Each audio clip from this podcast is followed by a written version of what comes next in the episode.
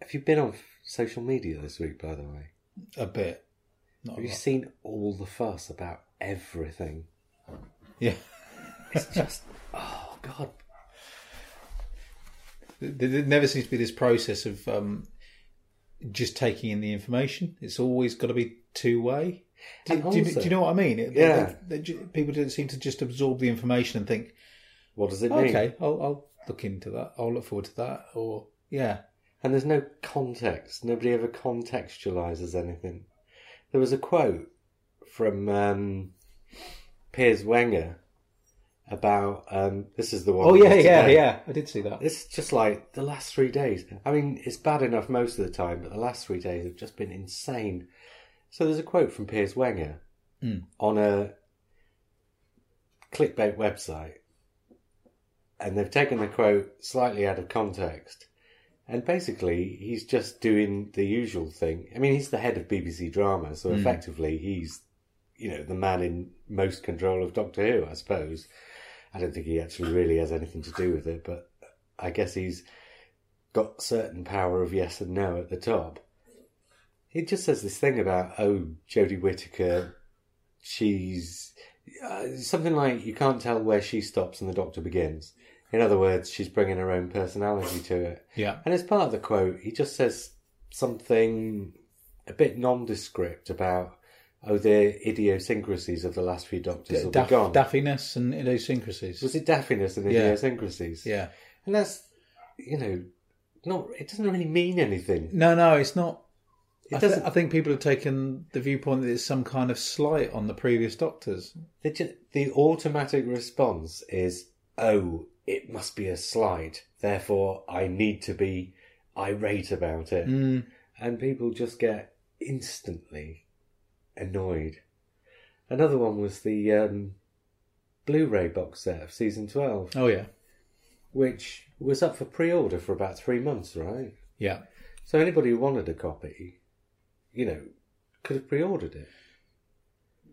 Anyone with money, yes, yes. Well, yeah, I, I know what you say. Yeah, if somebody wanted, it I don't enough. have money, No, but I had three months window, so I made sure that Yeah. by the time it came out, I had enough money there to cover it. yeah, but I I can't afford most of the things that I want to buy. No. But uh, so well, I don't know whether this will go on, but if it does, but I don't have money. Mm. But I made sure I, I had enough money put Yeah. aside for it. You Yeah. had three months to make sure you could put enough money aside mean, for it, and it was thirty-five quid in the end if you knew where to buy it. Oh, was it? Bloody Yeah. hell. yeah. So it's not like it was seventy quid or something. No. Oh no, no, it was affordable. Yeah, yeah. And it's But but isn't it going to be available anyway? It's only the packaging which is limited edition anyway, isn't it? This is going to come out Well, obviously that's the in a corrected form. I mean, that's the idea that there's going to be a standard one afterwards, but apparently the BBC haven't decided yet whether they're going to put out a standard one or not. I suspect they will now, given how quickly it sold out. Hmm. Here's the thing: the BBC have released limited editions of things on DVD before, hmm. like, for example, the Key to Time box set. When they brought that out in the UK, that was a limited edition. Hmm. And, it, and in the end, they re-released that in different packaging as well, so you can still yeah. get that. Yeah, I got it the second time. Yeah, so the original edition was limited, but there was like a two, three month pre order window. Mm. And then even after it came available for sale, it was still on sale in the limited edition Yeah, for yeah. several months afterwards. Mm. So when it came to this, they probably couldn't have guessed the amount that they were due to make was going to sell out so quickly. Mm. So it wasn't a deliberate ploy to annoy people by releasing something that was going to be gone like that. Mm. It was, but the point of it is, this is SD material that's already available on SD discs. Yeah, yeah, yeah. So they were taking a bit of a risk by releasing it on HD. yeah. Nobody knew. This was the thing. I mean, I had that. I had to weigh the whole thing up. I say about money and also the fact, you know, I haven't actually got all of the DD, DVDs, but ironically, that's the one series where I had all of the stories bar one. Having said that, two days ago, I managed to get the one story I didn't have.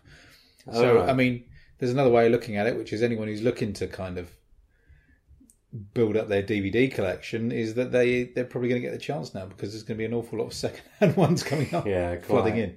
Yeah. So, um, but but everyone has a choice. That's the thing, don't they? Everyone has a choice. You don't have to buy it. It's available, as you say, in other standard formats. There It's are. not like the toys thing. Because the to- with the toys, B and M. I mean, yeah, that is they didn't. They don't tell you what day they're going on sale, no. and then when they do go on sale, all of a sudden it flashes around the internet. And if you're at work, I was at work. Mm. I didn't get a chance to go down to B and M until the day after. Mm. I went down to B and M the day after, and all that's left is the Eccleston sets, Yeah, which is the ones that's that all nobody I've wanted. ever seen. Yeah. yeah. So I didn't get a chance to get those. And again, I- I've got a little one who wanted those, Hmm. so I put some money by to make sure I'd have some money to get them, and I wasn't able to get them. Hmm. And you know, the amount of money I put by is not gonna buy them on eBay. And there's another way of looking at all this, which is that it's just stuff. Well, it is exactly. So Yeah. when I couldn't get them, instead I bought a new printer because my printer packed up about a month ago. Okay, oh, nice. So that money's gone now anyway. So. Mm, mm. So I shan't be getting those toys either way. But you know what I mean? It's like with the DVDs, the Blu-rays, you're given three months pre-order. Yeah. The season 19 one has just gone up for pre-order now. It's out in three months' time. Mm. If you want it, three months should be long enough for you to be able to say, right, if I put down two pounds a week or whatever, It's like it's not like concert tickets where it goes on sale at like nine o'clock in the morning when everyone's at work, and then the only person who are able to buy it are touts. And yeah, yeah, yeah. No, it's completely different. mm, And the pre-order window, they will man, you know, whatever is ordered during the pre-order window, they'll manufacture enough mm. for the pre-orders plus X percent extra for No, the. I mean, this isn't this isn't a um, you know, it's not like a told you so thing. It, it's it's just the fact that, it, like as you say, is is big window. Anyone who wanted to order it yeah, and was in a position to could have ordered it. and I don't think there's been that many people moaning about it because most of the people I think did get it. Mm. You know, most of the people who were that bothered about it. I'm more interested in whether there is actually a, a Photoshop um, issue on the season 19 image they put out. Oh no, if you look at it carefully, it's perfectly ordinary. Yeah, It's on the shirt though. Somebody pointed it out, and and I, th- I was looking at it. And it Oh, does. you're look- looking. You're not talking about the hand. no, no. Oh, the hand. Oh, the big yeah. one I saw was It is, a, it is an odd. Yeah, no, I was looking at that, and it's just an odd position. He's got his um, forefinger pointing outwards, which yeah, yeah, yeah. It's foreshortened, isn't odd. it? It's foreshortened. Yeah, So you because it's the tip pointing at the camera, so it looks weird. Yeah. But no, it's okay. What's going on with the shirt? It's on, on his shirt, on his collar. There's a, a bit of red coming across because you know there's like a red tip on the top of each of yeah, yeah, each of the collar pieces, and the red bit comes out, and there's no white underneath it. And if you look carefully, you can see some smearing. So it's almost like somebody's done it in Photoshop. yeah. it's yeah. possibly they've used two different photos from Yeah, different yeah. positions. Because I don't think it's. Somebody was saying they thought it was a painting. I don't think it is. I think it's just Photoshop. No, it's images. Photoshop like the last one. Yeah, so they've used two different positions, two different yeah. a collar from a different photo, and they what they've probably done is not switched on one of the layers because you work in layers in Yeah, Photoshop. Yeah. So it's, it's no biggie. I mean, it'll be corrected because it's obviously just an image they put out to promote it. Yeah, But, they've um, got three months to sort yeah, this out. Yeah. absolutely, absolutely. But they've they sent out the corrected um, Baker Oh, discs this week, didn't they? yeah. and there's still mistakes on it. Well, they didn't change the credit. I've got to be honest with you. I am totally and utterly not fussed about getting the corrected credit on the Revenge of the Cybermen. what difference is that going to make to my viewing No. pleasure? No, I know. None whatsoever. so I've got no intention of. Uh, and at the moment, to be honest, the other one's a surround sound thing as well. I think Yeah, yeah, something like yeah. that. It's quite it's quite a drastic one actually. That one is it? Yeah, Is it not on Sontaran experiment? It is, yeah, and I think it was described to me that where obviously it'd be usually be six channel sound, and all the sound ends up coming out of the center speaker and nothing else, so it does Uh, okay. completely ruin the Well, I've the got stereo anyway, no. so it's not going to affect me uh, anyway. Yeah. I never get corrected discs. the only time I've ever done it, I think, was Invisible Enemy, where they accidentally messed up the cliffhanger on one of their things. Oh, isn't it one of the audios on one of the episodes is completely the wrong soundtrack, isn't it? I may be wrong. I may be wrong. Oh no, I don't know about that. Yeah, that. one was a technical fault to do with the surround sound, and the other one I thought was that they got the wrong. Oh, on what? On one of the old DVDs? Yeah, but again, it might be a surround sound issue. It might be on the DTS track or whatever it is. Well, I can't say I've come across that. I don't think Yeah, it's probably on the surround sound. I Mm. Anyway. should say, I should say, you're listening to the Blue Box podcast, and for the next 60 minutes, we're going to be talking about Doctor Who or other things, so you don't have to.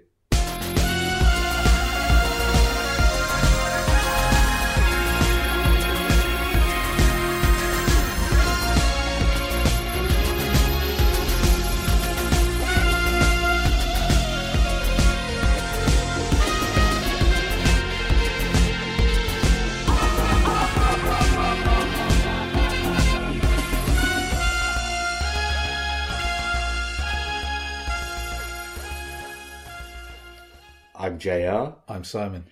and so, where, where were we? I don't know. I It's no. I think. Do you know what? If if yeah, it's this whole this whole editing thing of before people type. I don't know. I don't know. I haven't even read the other big one this week was Talons of Weng Chiang in Doctor Who magazine, right? Mm. I haven't even read the. Um, I've read the piece, the Time Team piece. Mm. I've not read the editorial yet because a lot of the fuss was about the editorial. Mm. So the Time Team piece is a lot less unreasonable than a lot of people have made out. Mm. And the editorial, I thought, no, I'll read that another time because if I read the editorial, I'm going to start getting involved in these arguments. And I thought one way to guarantee that won't happen is if I don't read it. Oh, I'm glad you're getting good at that. I, I, I started doing that a while back. I don't. I, I just came to the conclusion that you can't make your own judgment on things if you don't kind of get involved with it. I mean, yeah, you can have a discussion afterwards, and it's interesting to hear where, how people come at these things. But when you get embroiled in these things, these these things that snowball, I, I can't see how you can enjoy it No. in a manner that is kind of pure. So you have a pure. Because before you started recording, we were talking about the fact that you were saying about some of the reviews for films that are appearing on certain websites are far newer, so they're away from the original release. And you were saying about films like Peter Still Rabbit, got where more the- context. yeah, yeah, Yeah. So, and kind of, you know, I, I, when these things snowball and there's so many opinions flying around, I can't see how you can. It takes real skill to watch something and, and make your own mind up on something when you've got all this stuff flying around in your head Yeah, that other yeah. people are saying, and, and half the time they're getting things wrong anyway. So, Well, the thing about the time team is most of the complaints were from like older generations saying, "Oh, they're being so PC," mm, which seems to indicate that these people in the time team are thinking, "Oh, I ought to be PC because I'm in the time team and I'm in the magazine."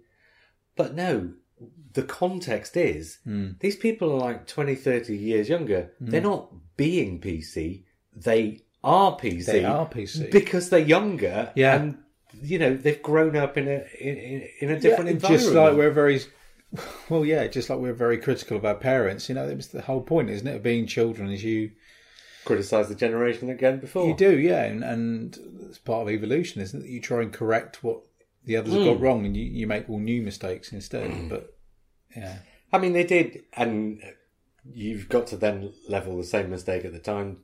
Time team is that they made the same mistake that the older people are making about them. They're missing the context. They're missing mm. the context of Talons of Weng Chiang. Mm. And when I say they're missing the context, they're not missing the fact that it was made nigh on 50 years ago or whatever it is. In fact, it is 50 years ago. No, no, mm. 40 years ago, sorry. 41 years ago. No, they, they, one of the criticisms they made was if the racism being based on something old and being of its time might have been made more palatable if the doctor had made a commentary on it yeah, to let the viewer know that it wasn't okay or whatever. And then they kind of miss the context of uh, Chang because th- they even bring up the fact that Chang says to the doctor, "Don't all us yellow people, whatever, look the same? Don't we all look the same? Whatever it is he says, I can't mm. remember the exact mm. line of dialogue." Mm. Which so Chang inside the story is making a commentary on the racism in the story. In other words, he's saying, I'm the guy who's supposed to be the victim of this racism, and I'm understanding the racism, and I'm turning it back on the perpetrators of the racism. Hmm. So actually, there is a commentary within the story There's about the racism. Yeah. yeah.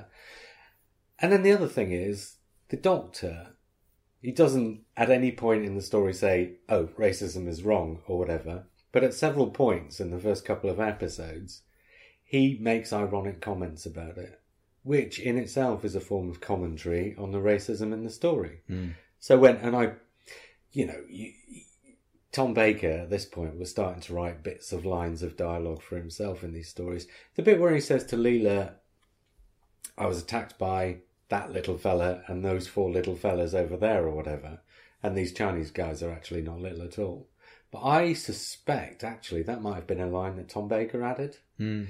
And I think the reason Tom Baker, well, even if it was Robert Holmes, the reason that line's there is not because he's being racism, uh, racist, sorry, about the five Chinese guys, but because he's pointing out the inherent stupidity of being racist.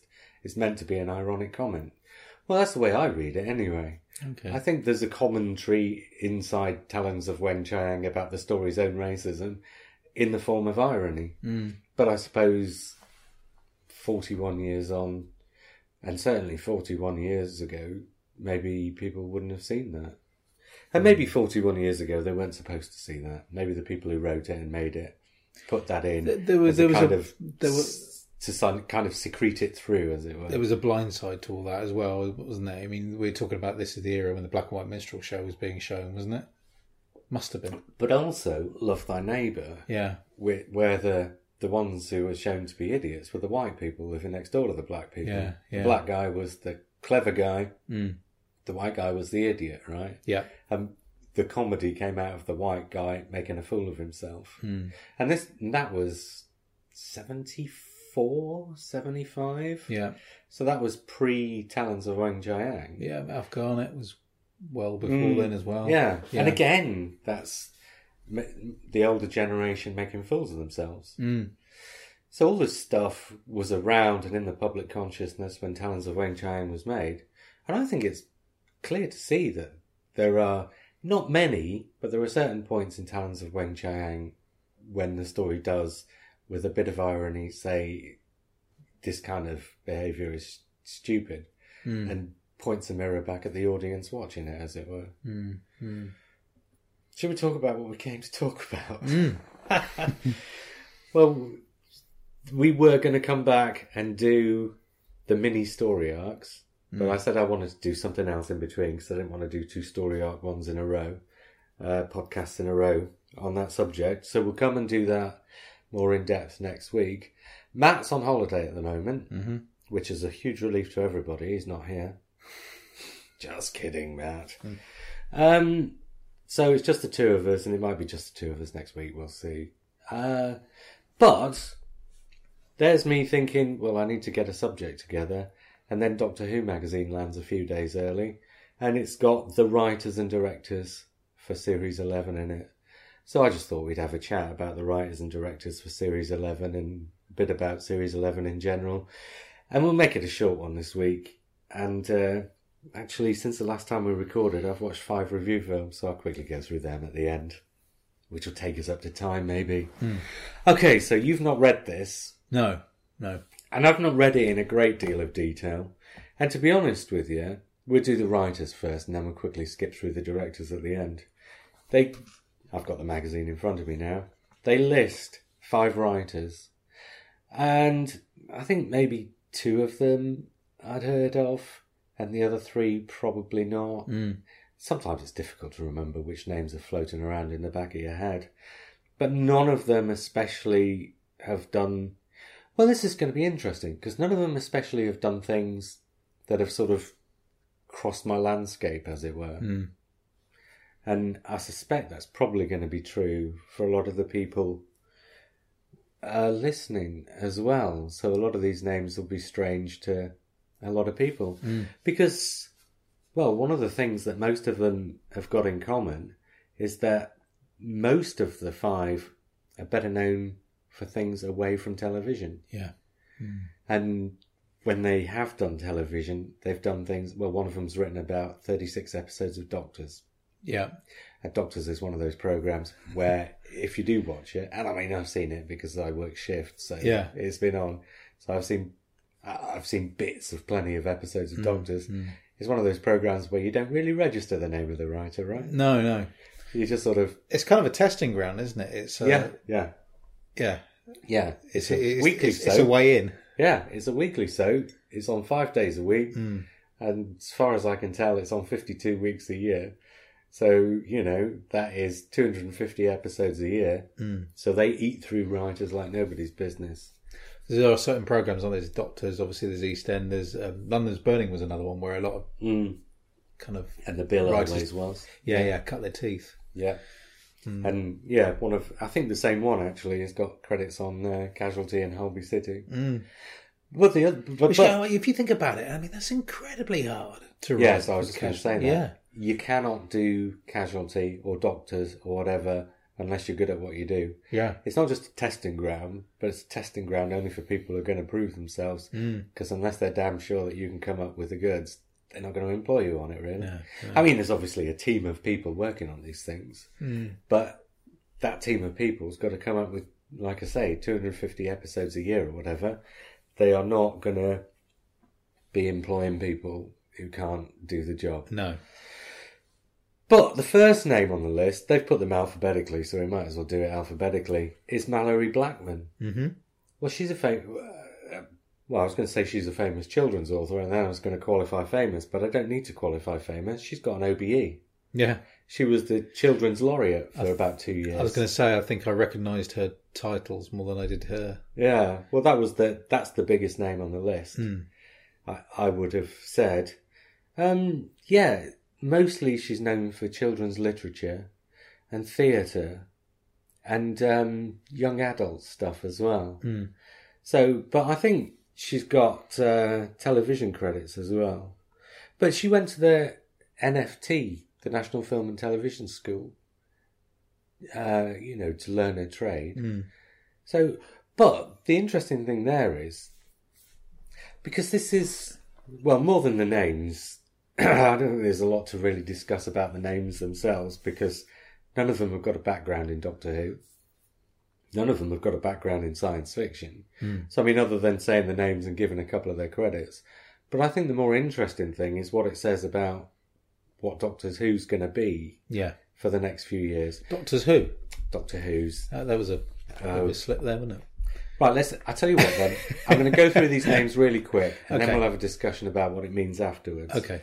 Second on the list is Ed Hime, who again is uh, better known for plays and things. Um, reading down it, oh, the incomplete recorded works of a dead body, which was a radio drama. Okay. Um, next is Pete McTighe. Oh, he's a he's British, but he mostly has worked in Australia, where he created the prison drama Wentworth. Oh, okay. Right. Right, which I've never seen, No. but I've I've seen it advertised or whatever. And he's So also that was a follow up to spin off of Cell Block H, was it? um it was a it was I think it was an unofficial follow up to something, or maybe if it was I'm an just thinking because I know the name Wentworth. Wentworth so. Yeah, or maybe it's an, or maybe it's a sort of rebooted follow up sort Yeah, of thing, or yeah. something like that. But you're right; it was a follow up to something. Um, and he's also done. Uh, well, I've got the list in front of me, but my glasses aren't that good.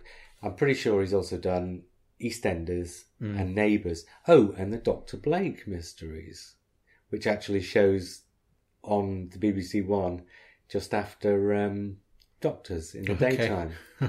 That's quite good, actually. I got, a complete black spot actually of what he's actually on during the day on BBC these days. the Doctor Blake Mysteries is like an Australian Agatha Christie style thing. Okay. With is he called Craig McLachlan, who used to be? Oh, really? What used Yeah. to play? Uh, Obviously. Henry. Henry. was in- it Henry? Yeah. Obviously, he's twenty years older in the now, classic he's pretty era. good. Yeah. I've never actually sat down and watched an episode, but it's been on in the living room many times when I've been coming and going. Yeah. So I've seen a bit of that. Um, next name, Vinay. I'm hoping I'm pronouncing that right. Vinay Patel. Yeah. Um, he's uh, more theatre stuff. Mm-hmm. Although he's done one TV play, it was a single play thing on the telly, Murdered by My Father, which um, won a Royal Television Society award for best single drama. I remember a couple that of years coming ago. on. Yeah. Yeah, and then finally Joy Wilkinson, um, and she's one of these people who's been listed on. This is the thing it gives. It's like she's listed as one of Den of Geek's fifty screenwriters to watch out for, and various other lists like that. The main thing she's known for is an adaptation of Nicholas Nickleby from a couple of years ago Okay. Yeah. or well, I say a couple of years ago. I think it was about 2012. Mm. So yeah, about six years ago, she did an. I think she did four of the five episodes. So she's best known for that. Mm. But again, um, theatre work, I think. But that's five names, Mm. none of which have got any Doctor Who association. Mm. Isn't that exciting? Well, yeah. Uh, I suppose some people are going to look at this and say, "What do these people know about Doctor Who?" Well, that's why Chris Chibnall's there yeah. because he'll tether them. Well, I, I, well, not tether. You know what I mean? He'll. He'll make sure they're on the right track. Yeah. And they've all said, well, they've all said they like Doctor Who. You kind of have to when you're uh, being interviewed by Doctor Who magazine for people Yeah. who like Doctor Who. Yeah. But they've all cited examples of Doctor Who that they can remember. Hmm. Like one of them, for instance, talks about being freaked out by Paradise Towers when he was a kid. Right. Or when she was a kid. I can't remember which one said it. I think it was one of the fellas who said it. Hmm. So they've all cited things from Doctor Who in the past. So they're not coming to this as complete strangers, right? No. No. And Doctor Who has been so visible for the last 13 years. No writer in this country, or probably anywhere in most of the, let's say, the Western world, where they'll be watching Doctor Who, is going to come to Doctor Who and not know what it's all about, right? Mm.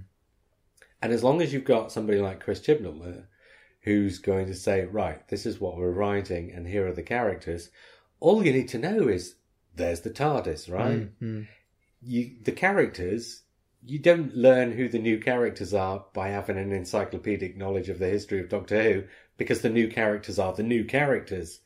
So Yeah. It's, Yeah. it's no different to, as you say, writing for Holby City or or Casualty, is it? You know, you do your you do your homework. You find out about the background as long as you know and the make sure format, things are. Com- yeah, Yeah. Exactly. Yeah. So Chris Chibnall is obviously sits them down and says, "Right, here's the pattern for the series or whatever." And we talked about whether it was a writers' room, and I suspect that what's going to have happened and be happening while Chris Chibnall's in in charge is that it's not going to be a writers' room hmm. in the same way as an American series would have a writers' room.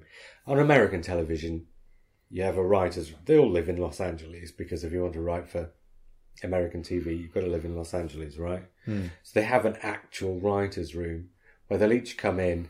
I don't know exactly how it works, but I imagine they'll come in maybe twice a week on a Monday and a Friday for a start the week meeting and an end the week meeting.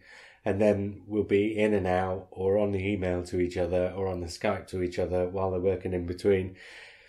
And at the start of the week, they'll get given their tasks. And at the end of the week, they'll get together to see how everybody's getting on or whatever. Hmm. Obviously, these people aren't all going to be living in and around Manchester or London or wherever, or where Chris Chibnall lives or whatever. So these people aren't going to be doing it quite like that. And on an American series, your writers team, obviously people will come and go, but essentially you start a series with a writers team of a dozen people, and those dozen people stay with the series through its life lifespan. Hmm. I can imagine that what Chris Chibnall's done is series eleven chooses five writers, you know, five writers that he gets on board because I imagine, you know, he whittled down a list of maybe a dozen writers or whatever and got the ones he could that wanted to do it, whatever, his favourites on the list, whatever way it worked out, gets five writers. I imagine these five writers are the five writers for series 11. Mm. And when series 12 starts, the process will start again Yeah. and it will be a different five writers, maybe with a couple of the same names, mm. maybe with three or four of the same names. I can't imagine it will be just the same five, and it might be that it's an entirely different five. But I imagine the process, because he said it's somewhere in between the British way of working and the American way of working. We got 10 episodes, right? Mm. There's five writers.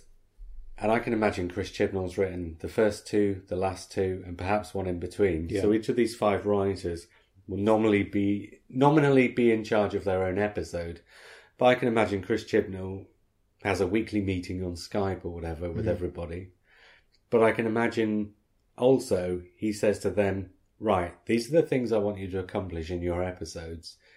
And I can imagine he sent them off as a five to work partly together to keep an eye on one another's episodes. Yeah. So Malorie Blackman, for example, has an episode. It talks about it during this feature that each one of them has an episode. But I can imagine that whoever's episode it is, Malorie Blackman, she'll be constantly in touch with the other four Yeah. over things like character, over things like not repeating mm. certain scenes, and you know, if one of them has a an episode that ends in a particular way, they'll make sure the other four don't. Stuff like that. Yeah, I don't know. If, I've kind of re- reading between the lines. I kind of got the impression that was kind of what went on with series one. It was what happened with series one, yeah, Yeah. but kind of voluntarily. Yeah, because they all knew each other anyway. They all knew each other. They all lived quite close to each other, as insofar as I can gather, or at least at certain points of the year, they were all in London. Hmm. So they would all go off down the curry house. Actually, wasn't it? They all went to the it? Indian. Yeah, That was where Steven Moffat got the name of the Chula spaceship from. Oh, that okay. was the Chula restaurant. Was the restaurant they? So yeah, they would get together and talk about it. Hmm. But that didn't carry on after series one, which is a shame Hmm. because it meant that Russell T Davies was mostly end up completely rewriting people's scripts. Hmm.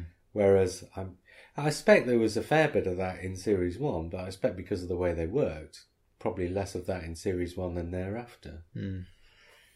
So yeah, uh, so the impression I get therefore is that, like he said, we are literally halfway in between a writer's room and just divvying up the episodes to these people and then working in isolation. Hmm. And yeah, I was going to bring that up, but you did. It's almost exactly what happened, probably by accident as much as anything else in series one. Hmm. Yeah, because in series one they were all excited to work on it. yeah, yeah. Nobody knew quite what it was going to be. and they wanted to make sure they made something consistent. Mm. And I think that situation is repeating itself this year. Mm. First woman doctor, a new showrunner who, you know, for all that there's going to be, it's Doctor Who. He's not going to change the fact that it's Doctor Who, but maybe he wants to shake up what people think of Doctor Who a little bit. Mm. So it's kind of ground zero again a little bit. Mm. I mean, when Steven Moffat took over, I don't know if people are really aware of this, but I mean, it's been talked about often enough. When Steven Moffat took over, there had been talk within the BBC of knocking it on the head after Russell T Davies left. Mm. And before that conversation had ever really got any ground, Russell T Davies said, Why would you want to do that? Because you've got the perfect guy to take over, Steven Moffat. So before it had got anywhere close to actually being cancelled, they'd already spoken to Steven Moffat and organised for Moffat to take over. But it's quite well known now that when Steven Moffat took over, they reduced his budgets. Mm. So Series 5 had a much reduced budget. And the first three years with Steven Moffat, there was quite a turnover of executive producers, mm. which I imagine, and there was always a lot of talk, oh, Steven Moffat can't choose his executive producers. Steven Moffat doesn't choose the executive producers. They get put in place by the BBC. Mm. You know, Russell T Davies didn't insofar as I'm aware, choose Julie Graham, and he certainly didn't choose Jane Tranter. And yet, Julie Graham and they formed a great team, mm. as it turned out, and they probably all knew each other beforehand or got to know each other really well very early in the process. I don't think Steven Moffat quite had that luxury, but eventually things settled down because I think the BBC probably thought, well, we're giving Steven Moffat a year to see if it works because after David Tennant and Russell T Davies, it could all go tits up very quickly. So I think the idea was a bit like in 1970 with Jon Pertwee's first series with Barry Letts. BBC kind of was saying, well, we'll give it a year, see what happens. And when it kicked off with Matt Smith, the ratings were good and stayed good. so all was good. Mm. But I mean, it could very easily have gone another way. We might not have made it to the 50th anniversary. Mm. But what the reason I brought that up is because we're in completely the opposite situation now.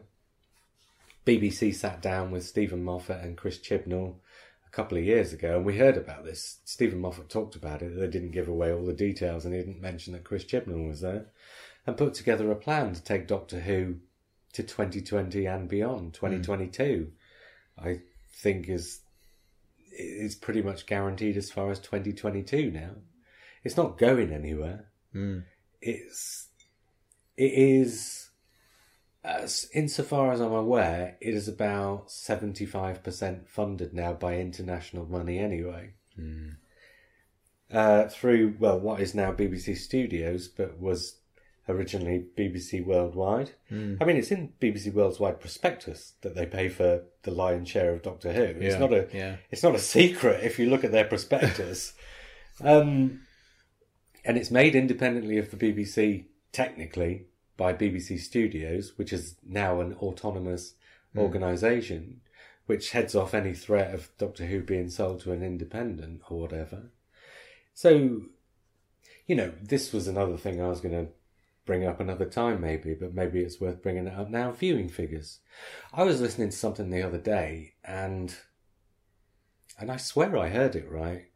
There was a broadcaster in North America who had recently revealed that more than 50% of their drama programming was accessed more than a month after the initial broadcast. Okay.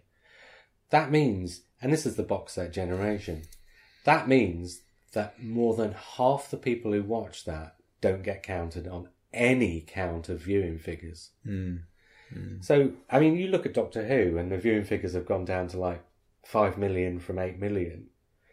And Doctor Who's perhaps not the kind of program that as many people will box set that late because of the way it works, because it's more of an anthology thing. Hmm. But certainly a lot of people just record programs on their hard drives and will watch them at some indeterminate point in the future. How many things have you got on your hard drive that you've not watched yet? Oh, loads. Dozens. I Yeah, yeah, yeah. yeah, me too.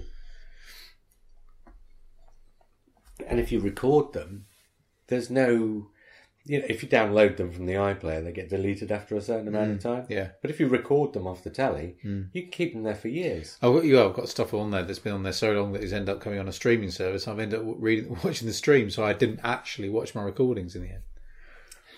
But the point's there. is Oh yeah, that yeah, absolutely. Date of broadcast, it can be months Yeah. before people will watch stuff. Mm. But that doesn't mean they're not watching it.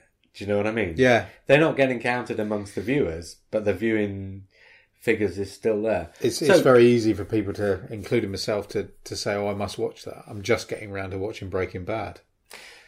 But obviously, the reason I'm bringing this up is because there's a lot of talk about Doctor Who's diminishing viewing figures. Hmm. But actually, the viewers are still there. They're just watching it later. Yeah, And it's more important that Doctor's sold widely worldwide because if, I don't know, let's say 75% of the money is coming from BBC Studios and BBC America, then the important thing is the 75% of the viewers around the globe rather than, you know, 25% in Britain or whatever. yeah. So the British viewing figures actually don't really mean anything at all. So I mean, it's like they're building a catalogue as, as as opposed to Yeah. yeah, And then one of the other things is one of the complaints you'll read is people don't talk about Doctor Who anymore. It's not water cooler TV anymore. Obviously, that's not true because a lot of people do talk about Doctor Who, but probably less than, for example, that week in uh, 2008 when it looked like David Tennant was going to regenerate at the end of um, The Stolen Earth. Yeah. Right, everybody was talking about that. But that was before iPlayer, before Netflix, before all these catch up services, before as many people had recorders in their TV boxes, before smart TVs. That was about 2010, I think. Mm. I mean, a lot of these things actually existed, but didn't go mainstream until 2010, 2011, 2012. So these were the days when people would watch telly live. So the water cooler thing's partly gone because people don't watch things on broadcast anymore. Very few people actually watch things on broadcast. A lot of people at the weekend won't spend Saturday night watching Saturday night TV. They'll watch, say, The X Factor or whatever, if there's a live program that is something that they're following. Yeah, But after, much like a football match. yeah, but after X Factor's finished, it'll be on to Netflix to catch up with something they recorded earlier in the week, or earlier in the month, or earlier in the year. Hmm. And this is what they'll do on the Friday night Netflix, or, you know, their Sky Plus box, or whatever. This is how people watch telly now. And of course, the reason I'm saying all this is because every now and again there's a program The bucks that trend. And one of the programs that bucked that trend was Broadchurch. And for all the people say, oh, the second series was rubbish and the third series didn't quite fetch it back, Broadchurch actually increased its viewership between season one and season two, and then increased it again for the third series. And it was genuine water cooler TV where people. And the funny thing is, I box set all three series of Broadchurch. I didn't watch any of them go out. I recorded them all and watched them afterwards. So I didn't even, I wasn't even involved in the water cooler side of it, but it was water cooler TV. So BBC studios are paying for Doctor Who know they've got a global hit and know that as long as they keep making the product, it's going to more than pay for itself. So all they have to do is keep making the product and keep employing people to make the product who've got the right mindset to keep it at that level internationally mm. Of um, awareness. So Chris Chibnall, It's, it's no different to choice. the new J.K. Rowling movies, is it? Really? Because I mean, Harry Potter's gone past its Yeah. water cooler moment, isn't it? But Yeah. but there's an audience Yes. sitting waiting. Yeah, and nobody talks about Fantastic Beasts the way they did about the Harry Potters. No, no, no. But they still sell tickets. Yeah. You know, they still make a phenomenal amount of money. But yeah. But I think the reason Chris Chibnall is brought in is to try and get some of that water cooler thing back. Because the one thing about water cooler is, if people are talking about it at work the next day, then there will be people at work who think, oh, hang on, I might give that a try then. Hmm. So the water cooler thing will increase your audience by a degree. It's very interesting with kind of sidetracking this. This is a way forward for business. I think now is that this obsession with profit has to be replaced by sustainability, and it's the same kind of thing, isn't it? These things, as long as it can be sustained, Yeah, yeah. you're never going to get as it may peak. There may peak and trough in, at times where we'll get Yeah, you get peaks and the troughs. stars will be aligned, won't they? Yeah, yeah. And there'll be certain people who will play the Doctor, and it'll suddenly become very much But very visible. But if people are constantly harking back to that week in June of 2008, Yeah. David Tennant looked like he was going to regenerate and say, why can't Doctor Who always be that popular?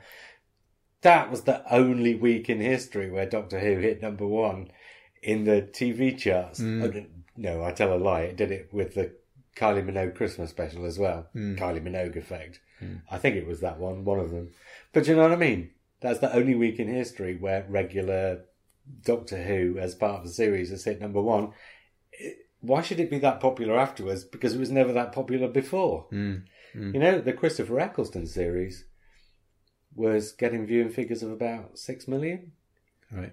which is, you know, the Christopher Eccleston series was considered a massive success and was getting fewer viewers than, you know, all but the latest Peter Capaldi series. Hmm. So I mean, it's crazy. It's up and down. You know, sustainability. You're right. Is more important than short-term fireworks. Should we have a very quick look at these directors? Because these aren't gonna. They've only listed four. One of them, I should have made a note. I didn't. Never mind. One of them, I think, was already confirmed.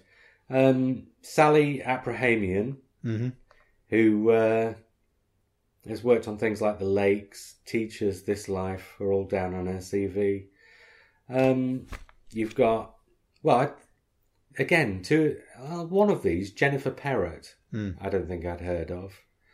Um, Jamie Childs, I know possibly. I know his name. Sounds like a familiar name. Yeah. Yeah. And Mark Tonderai is quite a well known name, I think. But again, they're not names that are known for Doctor Who. They're not No. really known for anything similar to Doctor Who. The closest thing I think is Sallie Aprahamian had worked on Wolf Blood for CBBC. Have you seen Wolf Blood? No, I haven't. No. It's like um, I've not seen a lot of it. I've seen bits and pieces of it. It, I mean, it's on a CBBC budget, Mm. but it, it's um, in that same sort of area, I guess, as Sarah Jane Adventures. It's Okay. well made. Mm. It's like a, it's like a fantasy adventure series, but it's based around. Well, I'm not sure if it's based around specifically werewolves, but the sort of age appropriate Mm. next best thing for children. But it was pretty good, and that was fantasy. So she's the only one I think of these directors who's even in the area of Doctor Who. But again, as you were saying before, that's exciting. Mm. Mm. Because- uncharted ter- territory. Yeah, bringing people who don't do the thing Mm. to do the thing Mm. means that they'll have expertise in other areas. So if they're bringing in expertise of other things into Doctor Who, because Doctor Who is like an anthology thing. It's supposed to be a bit different every week, and it's supposed to be a bit different every year, and it's certainly, certainly supposed to be a bit different every time the Doctor regenerates. So to bring in people who've got expertise in other fields mm. to work in your field can only expand and improve your field. Yeah. Yeah. So this, I mean, you know, you sit down with the magazine and you think, right, who are these names? And you barely recognise any of them. Mm. Malorie Blackman is the the the only one that actually stood out to me, and none of them are people whose work I've read or seen particularly. Hmm. And you know, your instant reaction is, oh, but but that's just your instant reaction because then the excitement kicks in. Well, now I'm gonna now I'm gonna see writers where I won't know what their themes are. I hmm. won't know what the common things they do are. I won't know their author's voice, as it were. So it would be nice to get Doctor Who, where almost entirely the author's voices are ones that are unfamiliar to us. And when I say authors in this context, I mean the writers and the directors. Mm. It'd be nice to get a Doctor Who that's completely different, Mm. Mm. you know, while still being Doctor Who. Yeah. Yeah. Yeah. I mean, and let's not forget. Um, sorry, uh, is his name down there? The new composer.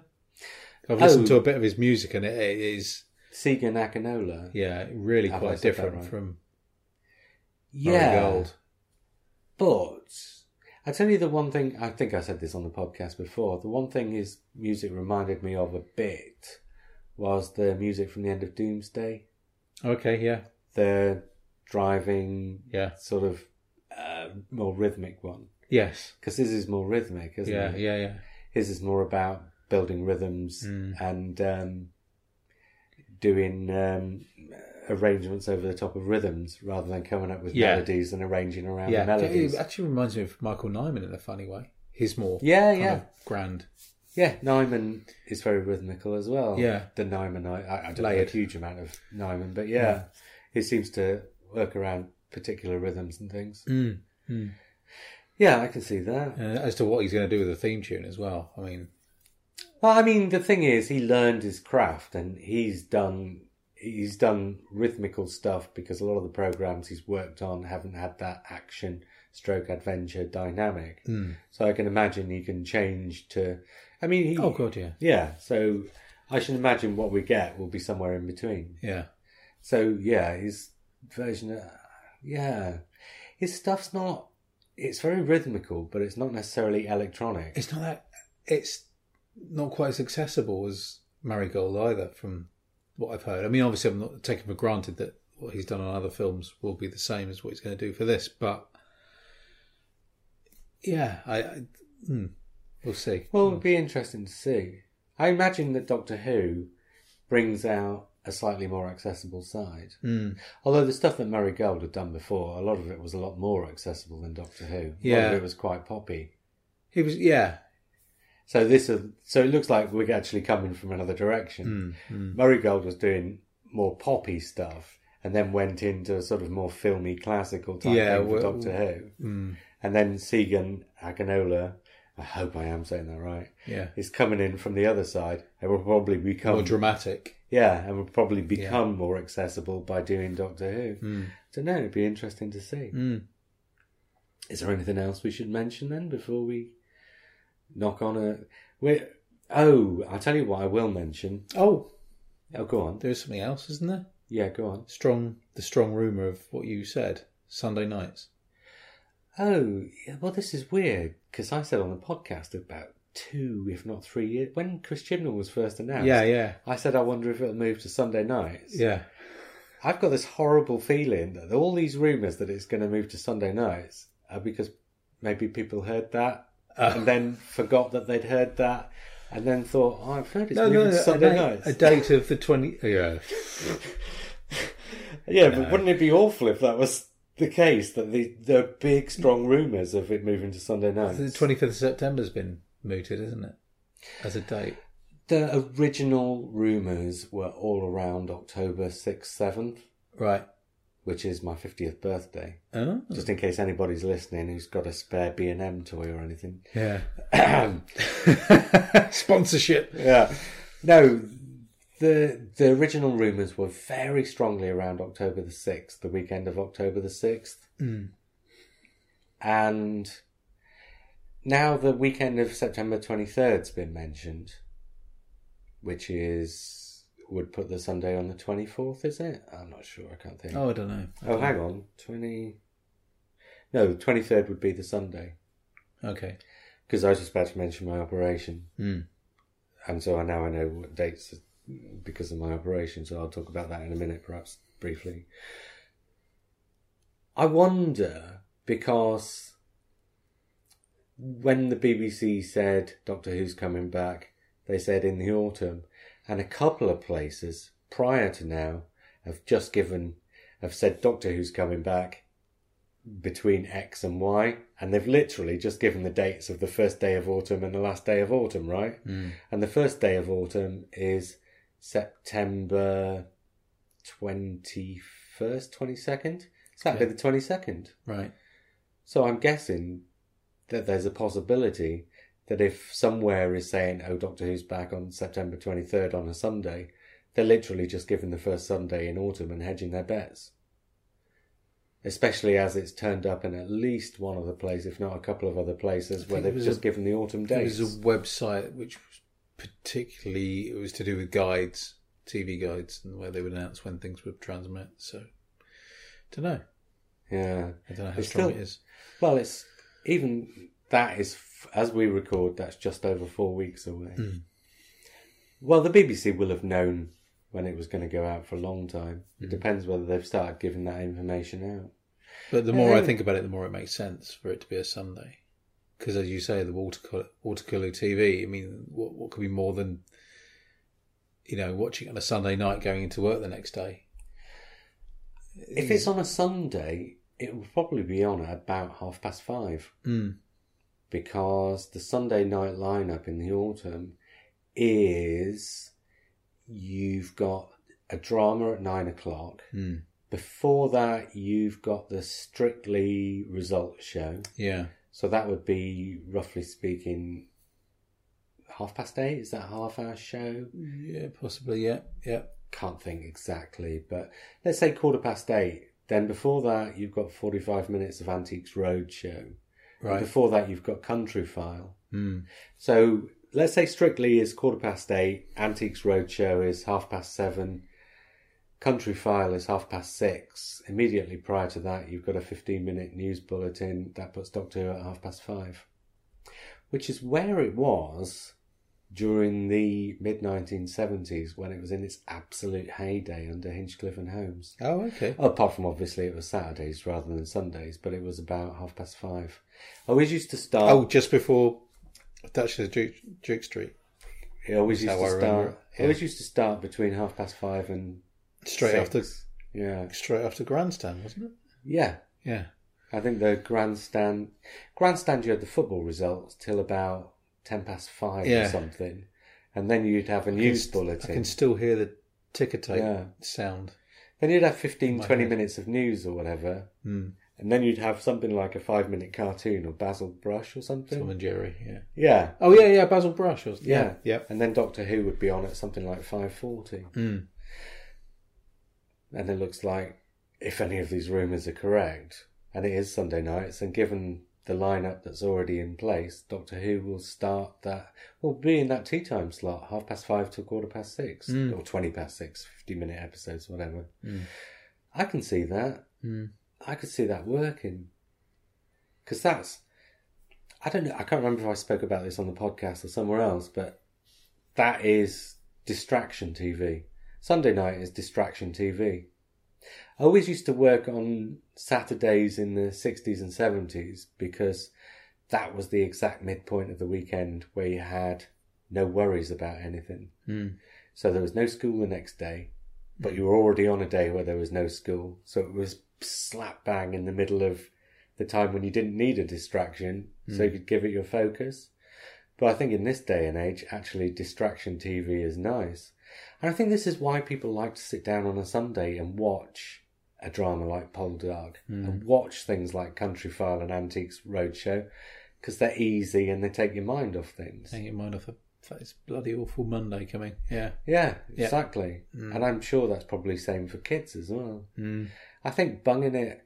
I mean, it's been years and years and years since BBC used to do um, Sunday tea time classics. Do you remember the Sunday tea time classics, where they used to do adaptations of Dickens and things like that? Yeah. Yeah. on Sunday Bleak, tea Bleak times. House was Hmm. Sunday night, wasn't it? Yeah. Yeah. So those those would be on five, six o'clock. Barry Letts and Terrance Dicks did a bunch of those. Okay. Yeah, and um, that was a great slot because that kind of programming then was the perfect thing to take your mind off whatever else you were doing. And I think sticking Doctor, we're probably talking about this and it'll turn out to be Saturdays, but sticking Doctor Who on at half past five on a Sunday night, hmm. which gives anybody who wants to concentrate on it instead of their dinner hmm. plenty of opportunity to watch it, you know, across the rest of the evening. Miss Antiques Roadshow for it, or Miss Country File for it, or Miss the Strictly Results for it, whatever, and pick and choose whichever bits of that evening's schedule they want. But I can imagine, yeah, that Sunday tea time slot giving it a big boost. Mm. If not necessarily in viewing figures, in terms of uh, people talking about it the next day again, bringing that thing back to it, which takes us back to where we uh, where we came in. Shall I quickly do these film reviews? Yeah. Yeah. I was going to talk about the operation. I was supposed to have it at the start of August, and obviously I said that perhaps be a break in the podcast in August. Hmm. Now my date is September twentieth. Oh, and in case anybody asks, it's not a big thing.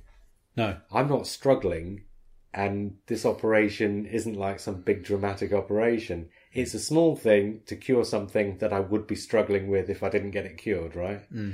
And I suppose, well, for the sake of saying it, it's carpal tunnel syndrome in my wrist. Yeah. It's an RSI. It wakes me up sometimes in the night, sometimes in the day. Uh, it's a little bit painful. Most of the time, you barely even notice it's there, but I've got to get rid of it before it gets any worse.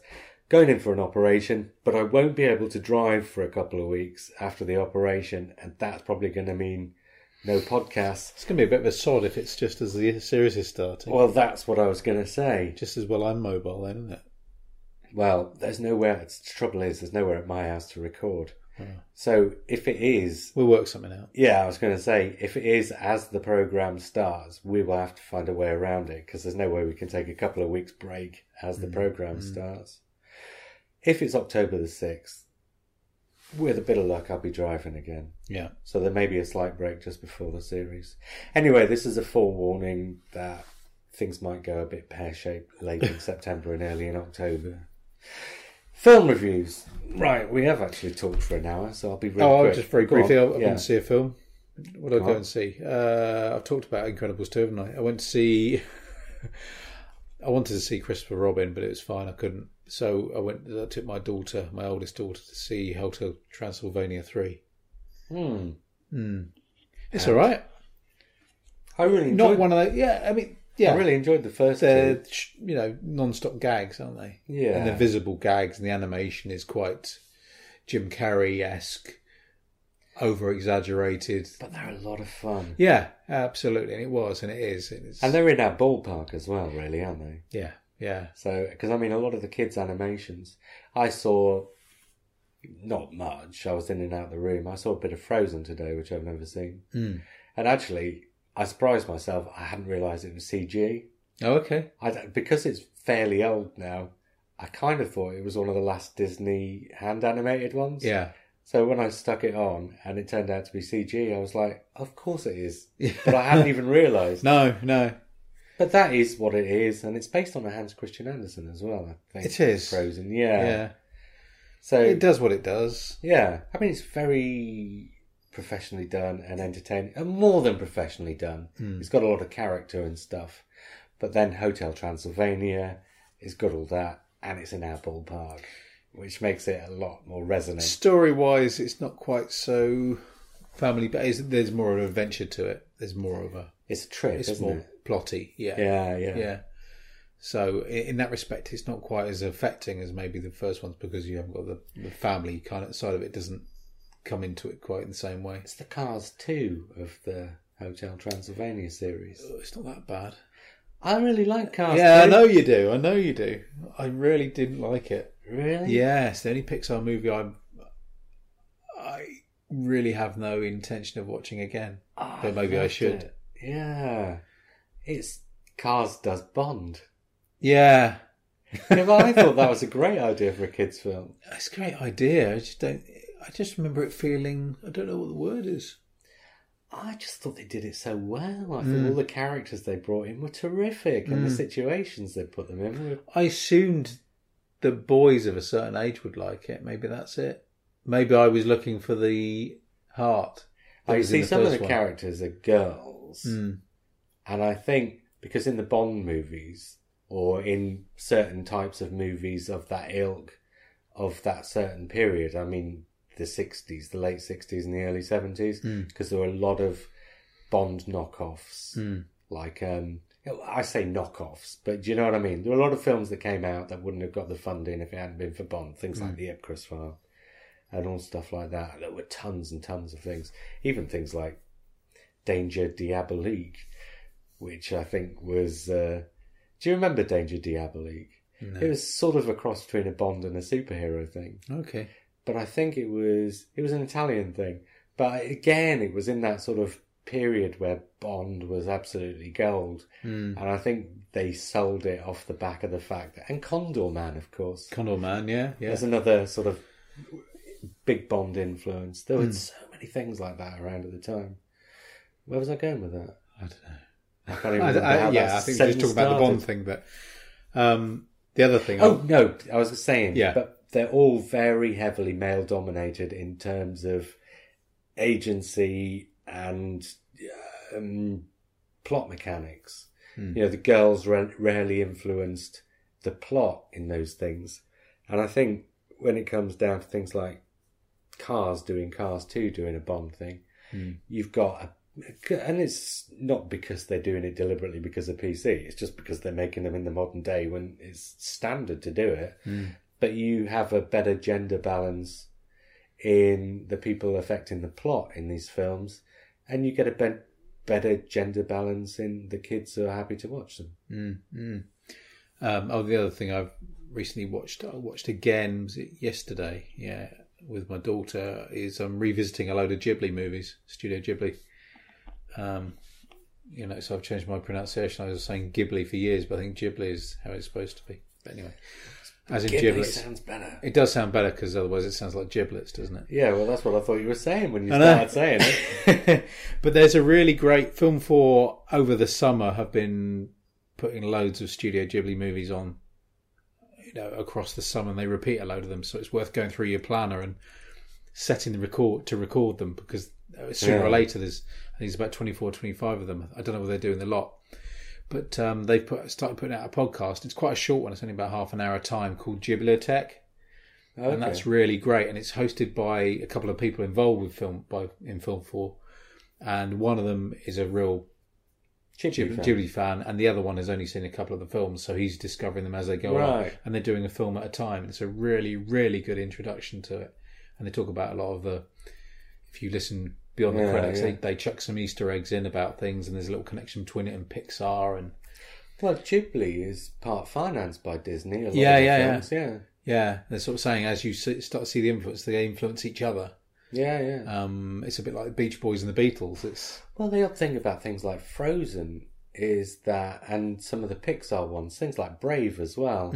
A lot of these animations now are actually a lot more influenced by uh, sort of what's the word I'm looking for? I was going to say ethical. Ethical's not ethnic. The ethnicities of Yeah. the places where they're set. Yeah. I mean, it's, it's still a Coco, Disney movie. I mean, God, yeah, yeah, yeah, These, these things are still Disney movies or still Pixar movies or whatever. yeah. But the ethnicity, ethicalness, what am I talking about? Stretching for words. The ethnicity is a lot closer up to the surface nowadays, isn't it? Yeah, absolutely, and uh, they're all quite immersive. But um, the one I watched yesterday was Whisper of the Heart, which I didn't think my daughter would enjoy, and she really enjoyed it. She thought it was a bit sicky making when people because it's Do you watch them in English dubs then? they're English dubs. Those ones, yeah. We tried watching. I'm trying to remember which one. There's one where it wasn't dubbed in English. Oh, I can't remember it now. But I would have been happy to watch it, but it was a bit a bit of a stretch for my daughter. Yeah. Uh, if you're watching kids' films, you can't watch them with subtitles. No, no, but it was interesting because on the on the podcast they were talking about Whisper of the Heart, and they were saying about one of, one of the things that uh, running through it, the whole thing, the whole film starts off with Olivia Newton-John singing "Country Road," Oh, yeah.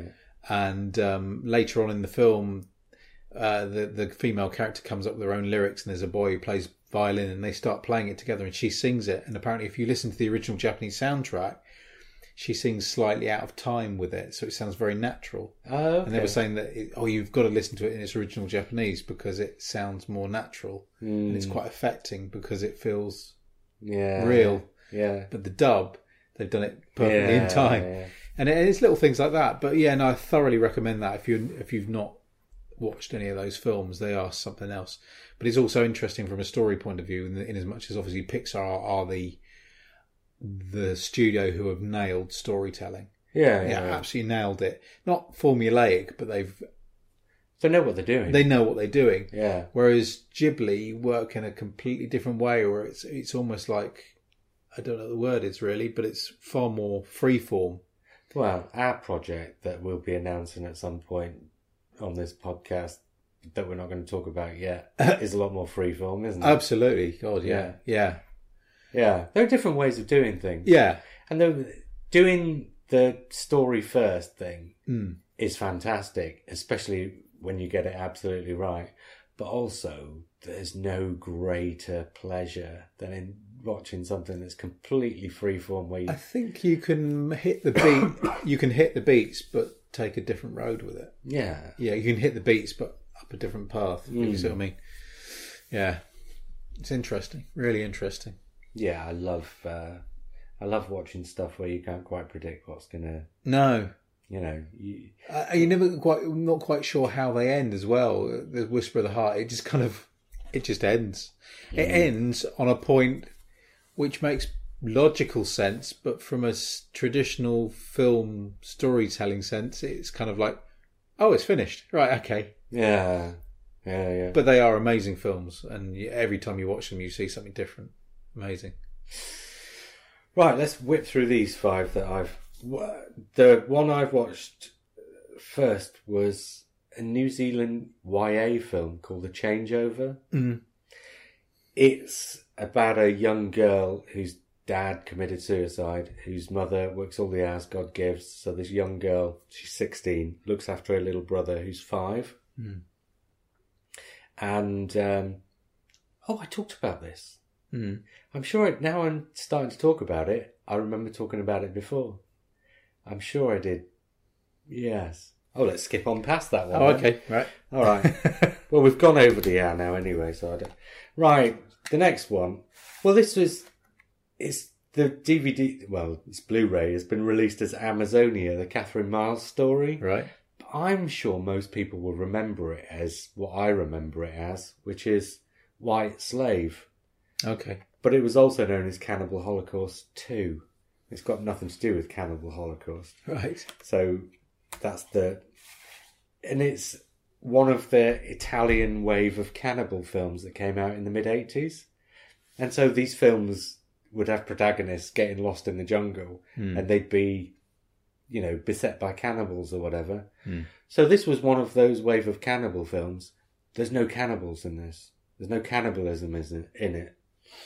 There's an awful lot of people getting their heads hacked off. There's headhunters. Right. So there's lots of very graphic but very brief shots of people getting their heads hacked off, Nice. which aren't always especially realistic. No. But actually, it's mostly done quite well, but it's pretty silly. You watch it now; it was made in the mid 1980s on a very low Italian budget. It's all pretty silly. But actually, the really weird thing about it is, it feigns to be a true story. It's not a true story. The weird thing about it is, it's kind of a love story. Mm. It's about this woman who's been essentially brought up in boarding schools in England, in London, but her parents own a big plantation on the banks of the River Amazon. So it's her 18th birthday. She's just graduated.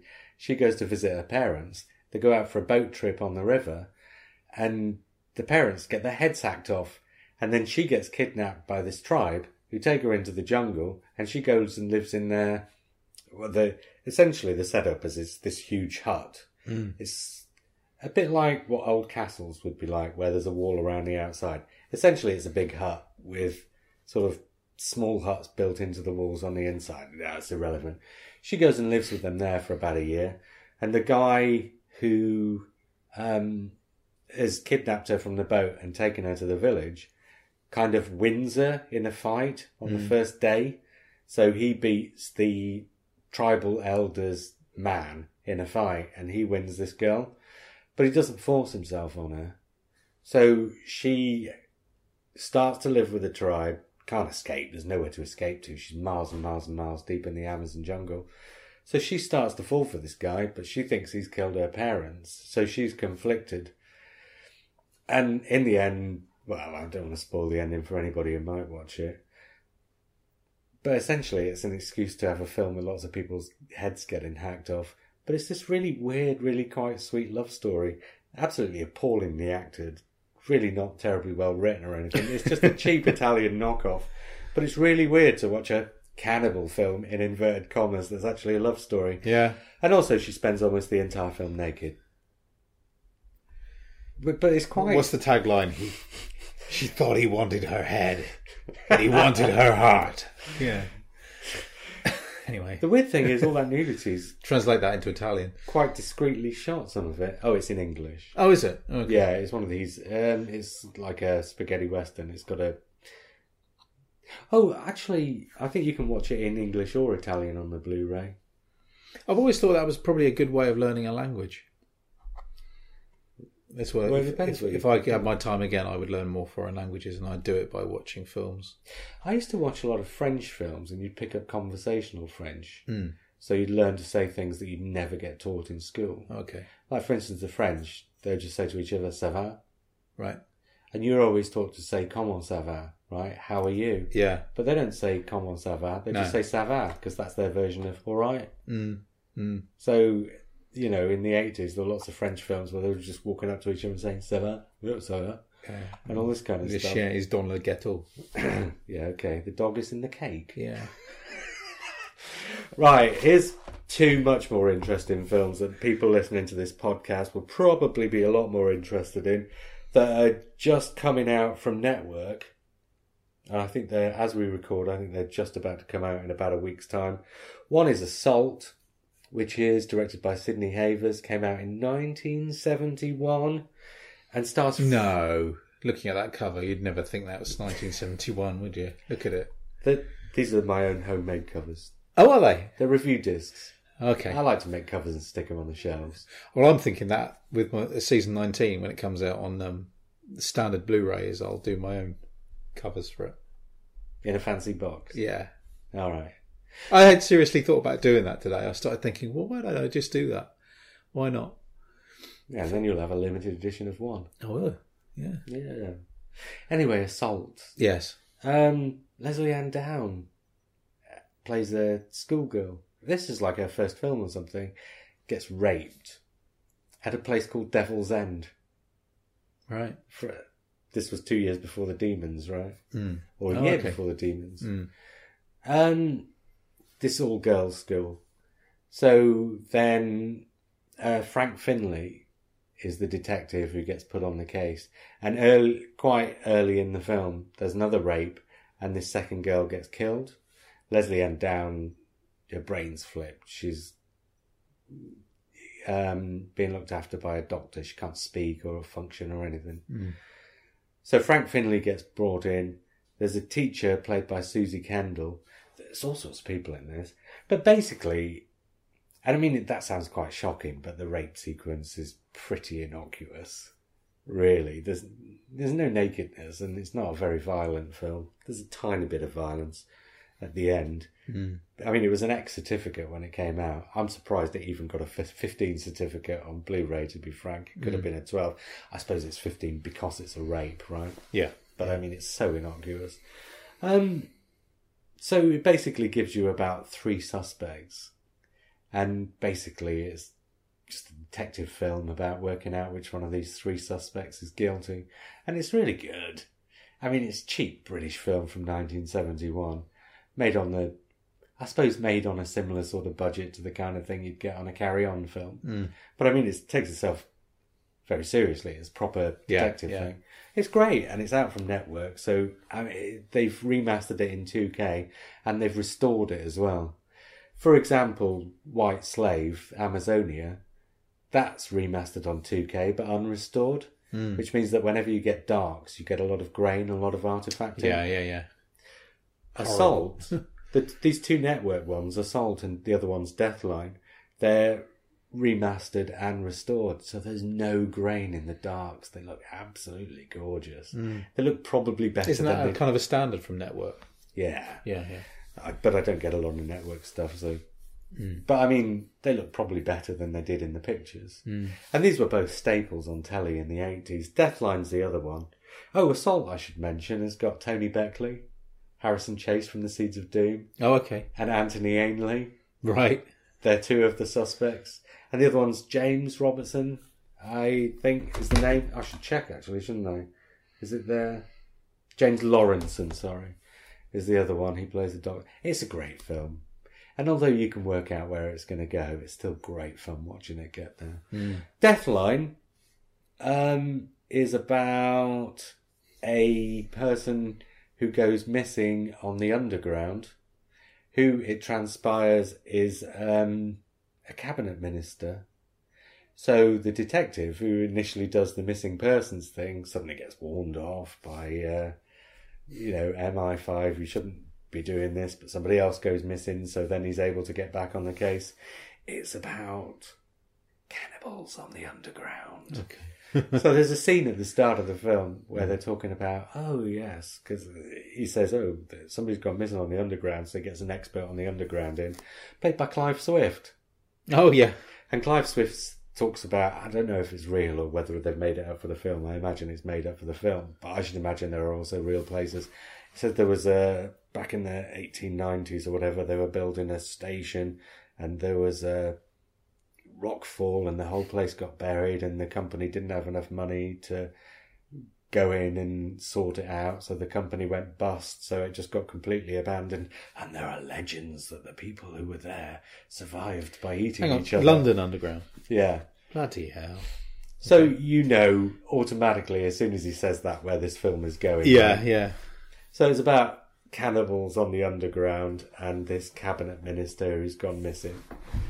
But the uh, significant thing is the detective is played by Donald Pleasence, who is having an absolute field day playing this detective. He's so watchable, isn't he? yeah. I've never known a bad film with him in it. There probably No. are quite a few, but But they've obviously written this to be a slightly eccentric detective. yeah. Eddie's just taken, oh, slightly eccentric, you say, and absolutely gone to town on it. But it's just wonderful to watch. Mm, mm. And uh, funnily enough, Deathline, this second one, is a film I must have seen on telly in the 80s and never knew what it was and had completely forgotten about. And when these films came up for review, I said, oh, I'll have that, not thinking then twice about it and thinking it was something I hadn't seen. And I put it on, and about half an hour in, I'm suddenly, this is that film I remember. Yeah, yeah, watching." yeah. Both of those two. It's funny how we get that. I was like that with um, Nicolas Roeg's Walkabout. Oh, really? I had no idea that I, you know it came on TV and they said, "Oh, this is an amazing film," you know. And uh, I'd seen it as a B movie, and it was shown with Sinbad and the Eye of the Tiger. Oh, really? Yeah, What a and I watched that as a child. That it's, it's quite horrible. That film, Walkabout. Mm, Um, yeah. but weird. yeah, yeah. I I watched it on TV thinking I was, and and I'd already seen it. Right, finally, this one's quite interesting. Iris was the name of a Korean TV series in, I think it was two, yeah, 2009. Hmm. It was 20 episodes. It was basically Korea's answer to Spooks. Although, actually, if you remember Alias, it's a lot closer to Alias. Yeah, yeah. Alias had a serial format, whereas uh, Spooks is series. And Alias also had that there's an organisation that. Do you remember? I I don't know. I know Right, Alias. J.J. Abrams' first thing, wasn't it? Alias was all about this secret organisation that was playing all the other organisations that you knew about, hmm. and Iris is the same. It's about North and South Korea, but it's about a third organisation that's playing North and South Korea off against each other. And essentially, the Lee Byung Hun, who plays the main character, hmm. he gets sent on basically a tit for tat assassination mission at the start of the the story, the twenty episode TV series. Hmm. Only it's he doesn't know it. It's a suicide mission. He's not supposed to come back. And when he survives, all hell breaks loose, and the rest of the series is about the aftermath of the fact that this guy survived, which causes this secret organization to not be a secret anymore hmm. because various things get uncovered and discovered. And it's a detective thing. You know the score. So this was 20, I don't know, I suppose somewhere between 40 and 60 minute episodes of a TV series. Hmm. While they were doing that, so there's one director on the TV series. Yeah. While they were doing that, an entirely separate director was following them every step of the way and refilming for the cinema the bits they'd need to boil 20 hours down into 120 minutes so What? there could be a movie of it as well. Yeah. So Iris the movie, which is the one that's just coming out from 88, or just come out actually from 88 films, is the two hour version of this 15, 20 hour, uh, whatever it was, uh, TV series. Yeah. It is. Right, it all makes perfect sense. There are a few bits where things are sped up slightly, which you wouldn't notice apart from the fact that, I don't know if it's the same on DVD, but on Blu ray, as soon as you speed something up, you lose the. You know about the de-interlacing that they do with video Yes, to make it yeah. look like film. As soon as you speed something up, you lose the de-interlacing Yeah. because it well i mean there are this is not technically what happens but essentially what you're kind of doing is because you're playing it twice as fast it is making up for the de-interlacing Yeah. so every time something's sped up even though essentially it looks normal it suddenly looks like video so sadly a lot of the action sequences have got bits that look like video in them My brother-in-law's got one of these televisions that has the different frame rate where Oh, it guesses God, the, it horrible, guesses isn't the it? frame in between. yeah So when you, particularly when you watch CGI or CG movies, they just look horrible. yeah i can imagine Even Pixar looks horrible. yeah i can imagine Yeah, yeah. wow yeah no, i don't know why they ever did that You could switch it off, and I used to be tempted mm. when I go over their house to switch it off. But Yeah, yeah, yeah. Anyway, it all makes complete sense. yeah, Um, one of the threads in it is one of the women who works at the organisation is secretly his girlfriend.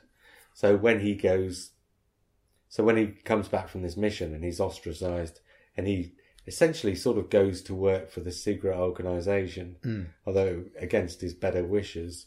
So then he becomes her enemy, and it's and so the film is as much about will he and she make it back together by the end as it is about all the espionage stuff. But actually, even though it's 15 hours into 120 minutes, it all makes perfect sense. It is just incredibly fast. And I suppose for the modern generation, incredibly fast is probably a bonus. But even for somebody of my generation, I still found it very entertaining. And I hmm. love Spooks and I loved Alias. And so, actually, I kind of wished I'd got the 15 hour version so that I could have watched it in a more reasonable pace. Hmm. I really enjoyed it. Hmm. I give it a seven because one of the things that you lose whittling the 15 hours down into the two hours is this guy's relationship with this girl. Hmm. Even though they try to emphasize it, because they've cut so much stuff out, you can tell you've lost a lot of that relationship. But it's still very entertaining. It's an interesting idea as well, isn't it? It's amazing that they, they could do that. Well, and also they had the budget. Though some of it's set in Japan, and probably about the first four episodes are set in Hungary. Although that's about fifteen minutes of screen time in the film version. But yeah, it's filmed in Japan and Hungary and Korea. Yeah, it's and it doesn't really sort of beat around the bush. But what it does is because it introduces this third organization, instead of because the what you're saying is it's amazing they could do that because probably North Korea would see that as um, an affront. Mm. But actually, because they introduced this third organization, it actually makes North Korea and South Korea look like um, allies instead of enemies against this third organization. So it's actually quite. Um, can't think of the word I want, but it's quite Prescient? Well, quite forward thinking. Forward thinking, in that yeah. sense, I mm. suppose. That's not really the word I wanted, but it'll do. Yeah. Right, I've blathered, and you've blathered a bit, and I we've have. gone on for a lot longer than I expected. Yeah. And we started late. So next week we're going to come back, and probably the two of us again, and we'll go through some of the smaller story arc things in Doctor Who. Things like we'll perhaps talk about Adam, we'll talk mm. about the monks, we'll talk about things like that. Might do a fair chunk on River Song and unpick some of her stuff. That sort of thing. There are loads of them. I'll get a list together before we come back next week, and I'll actually now I've got a new printer. I'll just print out a list. Oh. Uh, there won't be any notes on it No. because I never do notes, but there'll be an actual list maybe. oh, I oh, had a Elton Townend Jones is because he won't say this himself, will he? Is it? Does he? Does he tend to publicise himself? He will do when he's on. Oh, will he's he? coming back in a few weeks. Oh, I was going to say, but but there's a load of extra dates have been announced for Time Machine. okay, people should go and look Time Machine Oh, up. that was great. Yeah, I went to see it in. Um, I can't remember. It was somewhere in Somerset, but yeah, I travelled to see it Yeah. and just announced some extra dates, and it's just down the way from us in Teignmouth. Oh, in, really? Oct- in, in October, yeah. oh, he's been there before with something. Yeah, yeah, yeah. A lot of his um, uh, Austen's Women and uh, uh, the Christmas Gothic I saw down there as well. Ah. Yeah, there's a load of new dates across the country have been announced. So coming further down towards the southwest, if anyone's down this way, Well, people and it's well, it up. honestly, it's a one man show, but it's really, really great. Time, the time machine, and it's um, uh, amazing lighting, uh, obviously amazing acting, and uh, the way he's written it is very. I use that word prescient, very, very uh, appropriate and right for now. It's really great. and it's Dyad. Yes, D Y A D. Yeah. is the production company. yeah, not People should- dryad, dyad. Yeah, people should look that up on social media to Mm. find the dates. Um, I had the first half of season 20 from um, Logan's Look, and I forgot to bring it with me. So that'll have to wait till next week. that was so good as well. First half of season 20.